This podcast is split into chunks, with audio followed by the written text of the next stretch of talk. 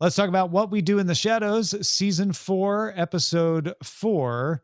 Uh, the person who crawled from the dead body of Colin Robinson uh, is is rebelling. He's he's he's hitting his teenage years.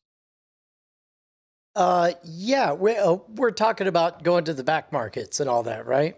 Yeah. Oh, the night market. The night market. Yes, Yeah. absolutely. Uh, so so the uh, the person who has crawled from the dead body of Colin Robinson uh, is is rebelling uh, and not wanting to do everything uh, that uh, uh, not Laszlo. Oh, uh, Wait, Nandor? no, it is Laszlo. Yeah. Uh, Laszlo. The Laszlo. Laszlo wants him to yeah, do. yeah. Uh, but you're right. The centerpiece of this this entire episode uh, is the night market, uh, which has a subway stop, uh, but is kept secret uh, by people being annoying in the subway car until everybody gets off before that stop.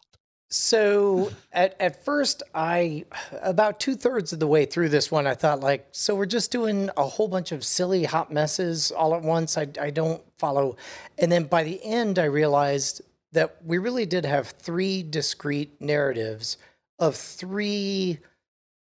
Uh, it was it was basically three polar opposites trapped in a uh, uh, elevator together.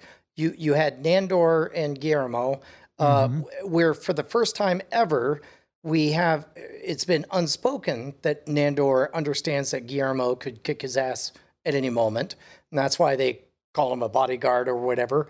But there was never real respect that was happening. Yeah. Uh, uh, meanwhile, we saw developing over this uh, uh, this season um, uh, uh, Nadja and the the keeper of the Vampiric Council place and all of her minions or whatever. yeah. Uh, uh, uh, we've established that that power dynamic uh, is frustrating. And we have, uh, of course, the back and forth between Laszlo trying to be a parental figure to the terrible thing that came from the rotting car- corpse of the definitely killed Colin Robinson. And yet, all three of those stories, we find partnerships at the end of. I, I it's been a while since we've seen such a tidy traditional uh, Wrap up. uh, buddy buddy up episode like this. Yeah, it was a it was a ABC story, right? Uh, I'm not even sure which one was A, which one was B, and which one was C. To be Like, honest, It, it, it was almost an exact blend of all three, right? You Yeah, had you had a union dispute where uh, uh, deceptions were attempted, but ultimately both sides came to a proper understanding. You had a uh, father son dispute in which, uh, through proper communication, uh, they in in in, in honest, uh, intimate exposure of no, this is what fairies look like. I'm sorry, they smell terrible, you know. And then and then likewise, the most trusting of all, you see uh, Guillermo and and Nandor. Uh, like full on do a play fight in front of everyone where lives are on the line. I mean, I, I think this might be the best episode of this this season so far. Yeah, now that you've laid it out, I think Laszlo is the C story because we get less of it than the other two. Uh, but the other two are both could be considered your A story. Not that it really matters. They're they're both great. They're all three uh good stories and and fun stories and and i just love the idea of the night market what a great device to you know do their own diagonally uh kind of weird twisted thing that that you may or may not ever go back to but it was certainly a fun field trip I uh didn't love the three story thing going on. Partly because they never connected at the end. You know, they're just Mm. they're just you didn't like that they were three independent It- yeah, I did. I, I thought like, okay, we've got three stories all getting short shrift. I too jim like, jarmusch for you Uh, I dare you to make less sense. jim jarmusch did a, a film called night on earth where it's like four stories that don't intersect at all ah, oh, gotcha. I mean, I like that they're uh, trying to lean into these character dynamics because I think they've got good character pairings.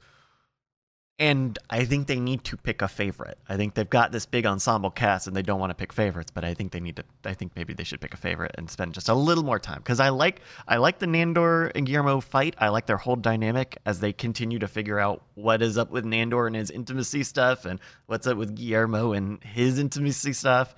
Uh, the Colin Robinson and Laszlo stuff. Like I like I, that all I get it. I see them all and I would I think I'd rather have the Guillermo uh, the, the the Guillermo Nandor episode, the guide and Mm, Nadja Now, episode. and uh, I, I, I, I stand behind everything I said, but also I totally understand and agree with everything you just said. Like, uh, it is getting wild and sloppy, and it's becoming meatballs too, where it's all over the map. Or and and and it's fun. It's funny. These are good ideas, and Yeah. the characters and actors are. gr- I mean, these are these are very high level problems, but there's still weaknesses. I think. I think Laszlo's story was the weakest, and I think Nandor's story was the strongest. The Nandor Guillermo fight uh, was the most interesting to me because it was uh, it really felt like a real but also funny. Uh, this is a play fight that is about to get real, and if it gets real, it's deadly, and that's not good. And and are we working out our issues? And these issues come bubbling out. Uh, I love that.